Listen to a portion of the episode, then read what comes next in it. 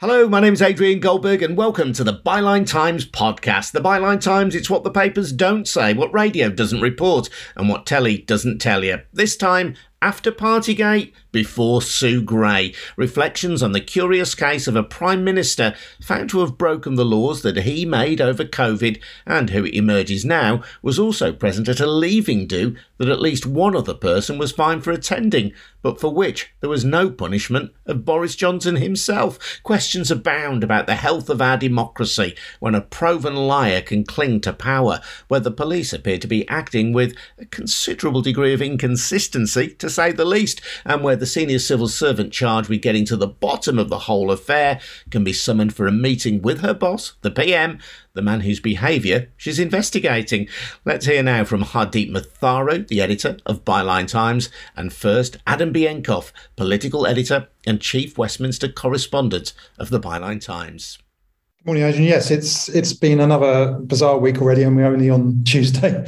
Um, you know, I, I, think people are still sort of reeling from the decision of the uh, Metropolitan Police not to investigate, uh, not to investigate Boris Johnson for attendance at some of these parties, not to fine him, particularly given the release of of those photos yesterday showing him clearly at a party for which we understand he was not even sent a questionnaire to, to ask him about. It's very hard to to understand why that might be. And indeed, trying to understand the decision making process of the Metropolitan Police generally is like trying to practice an advanced form of criminology. You know, it's such a ludicrously opaque organisation. And it's made a series of what, from the outside, appear to be completely contradictory and sort of unfathomable decisions uh, throughout this, this scandal. You know, initially in December, they refused to investigate at all, despite all of the evidence that everybody had seen of law breaking in Downing Street. And then there, there, was the questionable timing of when they eventually launched the investigation, uh, just before the Sue Gray report was due to be published, and therefore delayed the Sue Gray's report. And then their decision to fine Johnson for what appears to have been the least controversial of all the events that were under investigation, the, uh, the sort of birthday cake event, but not to fine him for what we now can see with our own eyes were very obvious parties with lots of alcohol, um, while at the same time finding more junior members of staff for attending those same events that Johnson somehow avoided. So it's very hard to understand why that was, but I think we can sort of assume a couple of things are, are going on here. Um, the first is that Johnson and, and, sort of other senior members of the government, senior members of civil service, would have had access to very good lawyers um, who have been able to advise them on the sort of best responses to avoid a fine or whether to indeed to respond at all uh, to the questionnaires that they were sent. Whereas younger members of staff um, wouldn't have had access to that and also would have already confessed a lot of what happened to Sue Gray um, when she was make, uh, writing her report, and without knowing at that point that that information would then be passed on to the police. Um, and so that that could explain part of it. However, the problem with this explanation is that we we know that Johnson wasn't even sent a questionnaire for some of these events that we now see that he, he attended, whereas others who did attend were sent questionnaires and were fined. And it's hard to understand, hard to kind of square that with the evidence. So I think that the that does sort of lead us to another conclusion, which is that the, the Metropolitan Police must have been put under some sort of pressure not to to give Johnson a fine, or indeed not to even investigate him for some of these events. Um, and obviously, that's part the, that would be legalistic pressure. pressure. Uh, we know that you know he had access to good lawyers who would have pressured them not to do so.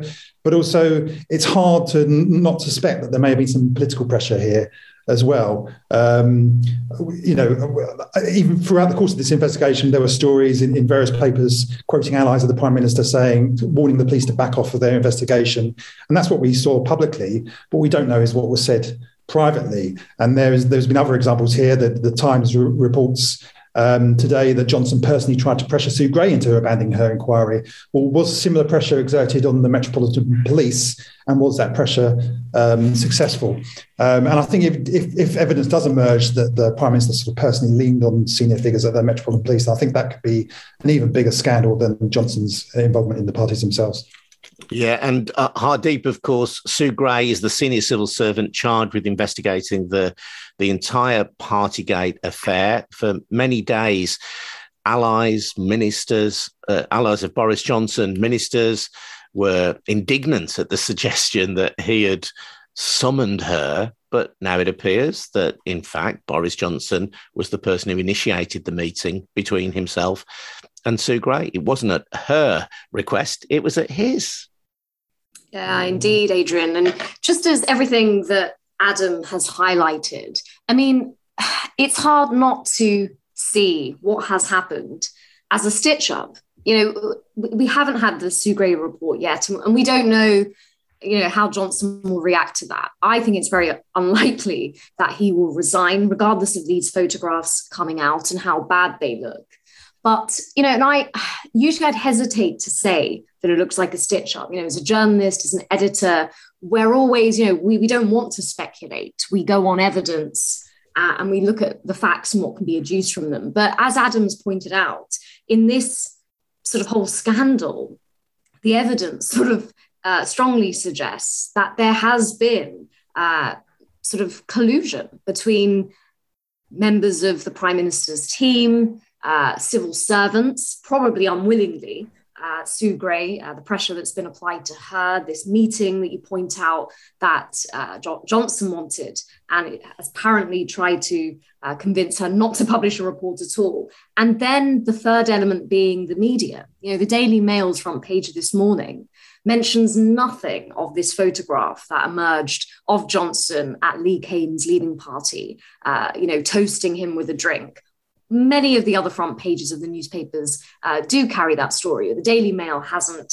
Uh, the Daily Mail has also been at the center of uh, the, these briefings against Sue Gray, saying that you know she in, has been enjoying the limelight a bit too much, casting doubt over her integrity, even though uh, you know weeks and weeks and months have been spent on ensuring us that she's absolutely the right person for the job. So it's in all these ways the police. Uh, the number 10 and the media, how these elements have come together to get us to the point where, as Adam points out, that picture, which clearly shows Boris Johnson at a party with a drink, surrounded by drinks, surrounded by party food and other people, he hasn't been fined for that. He wasn't even sent a questionnaire for that.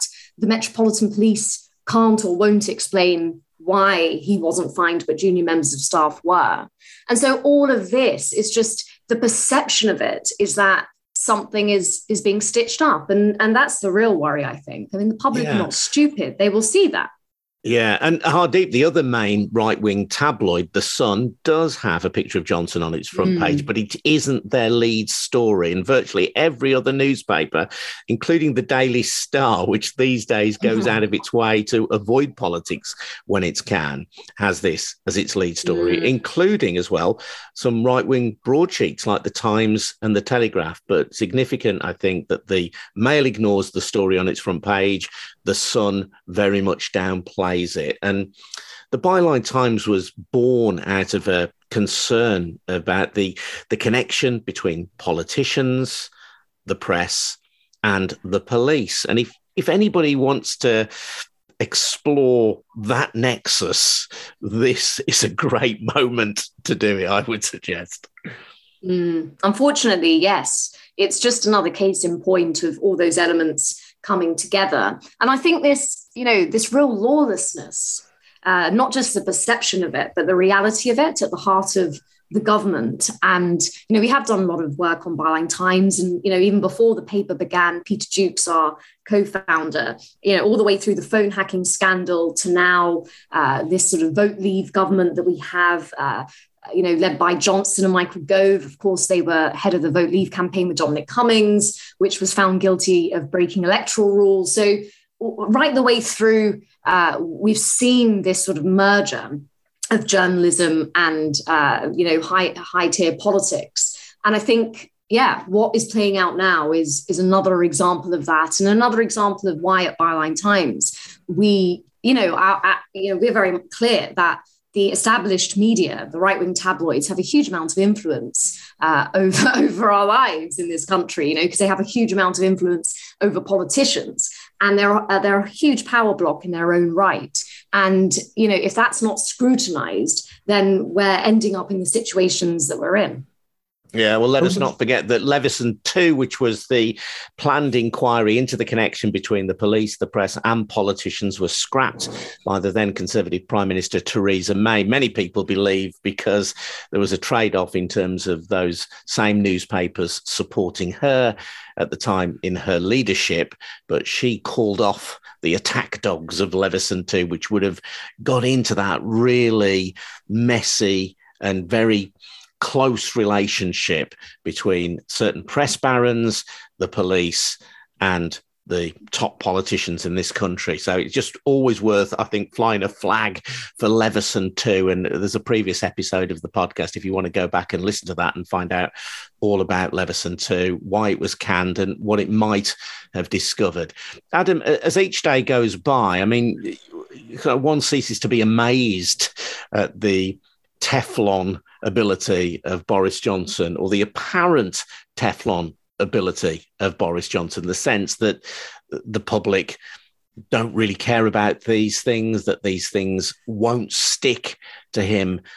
But it, it must, mustn't it? And people seeing well, these seeing photographs like the one that, in fairness, ITV, we should credit them, the photograph that ITV leaked from this party. The, the public, they're not stupid. I think it, I think if you look at the polls, it clearly has stuck. Yes, the prime minister is still in the job, and he clearly has no shame. And will there is, as Hardeep says, there's very little chance that he will resign, no matter what comes out. That is not the same as saying that he has survived and, and got away with it. If you look at the opinion polls, there has been a collapse in his approval ratings. Um, there was a slight recovery to those uh, at the start of the Ukraine war, but that even that has now faded away, and he's now he's now deeply distrusted by the public, not only on sort of the sort of bare sort of approval ratings, but also the Conservative Party uh, polling. They've been consistently below Labour for some time now, and also in all the sort of uh, the other measures of, of, public support. Do you trust the government? Do you trust them on the economy?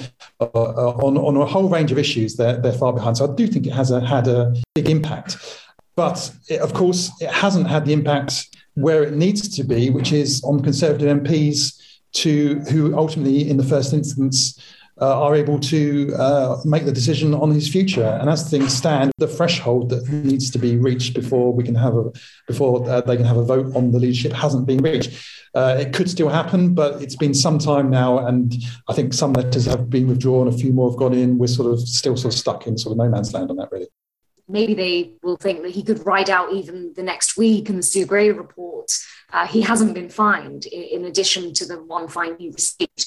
But I guess the question is, you know, to what extent will the MPs realise that Johnson's toxic, toxicity will spread to the entire party and take them all down with him potentially? It's really interesting that we're all sort of we're all being held hostage. And as Adam said, there is nothing in the system, and there is nothing that can, in this situation that we find ourselves in, where a prime minister has broken the law, lied to parliament, uh, and still remains in position. There's nothing. We are reliant on the Conservative MPs uh, around him. It's an extraordinary situation, really, and, and these aren't normal times.